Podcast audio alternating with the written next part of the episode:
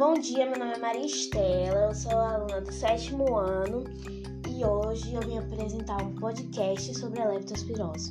A leptospirose é conhecida desde 460 a 377 a.C.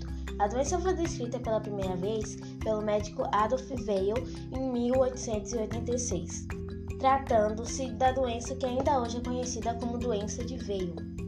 A leptospirose é uma doença infecciosa febril que resulta da exposição direta ou indireta à urina de animais, principalmente ratos infectados pela bactéria. Sua penetração ocorre através da pele com lesões, ou por longos períodos em água contaminada ou através de mucosas.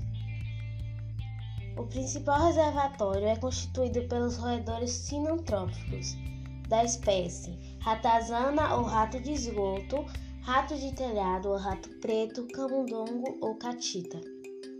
Alguns sintomas que as pessoas podem ter são as dores nas articulações ou nos músculos, diarreia, náusea, vômito, calafrios, fadiga ou febre alta.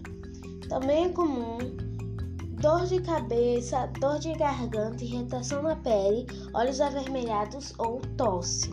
Sem tratamento, a leptospirose pode causar danos renais e hepáticos e até também a morte. Os antibióticos combatem a infecção.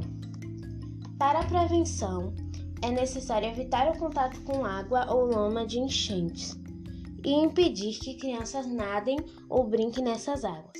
Pessoas que trabalham na limpeza de lama, entulhos e desentupimentos de esgotos devem usar botas e luvas de borracha ou sacos plásticos duplos amarrados nas mãos e nos pés.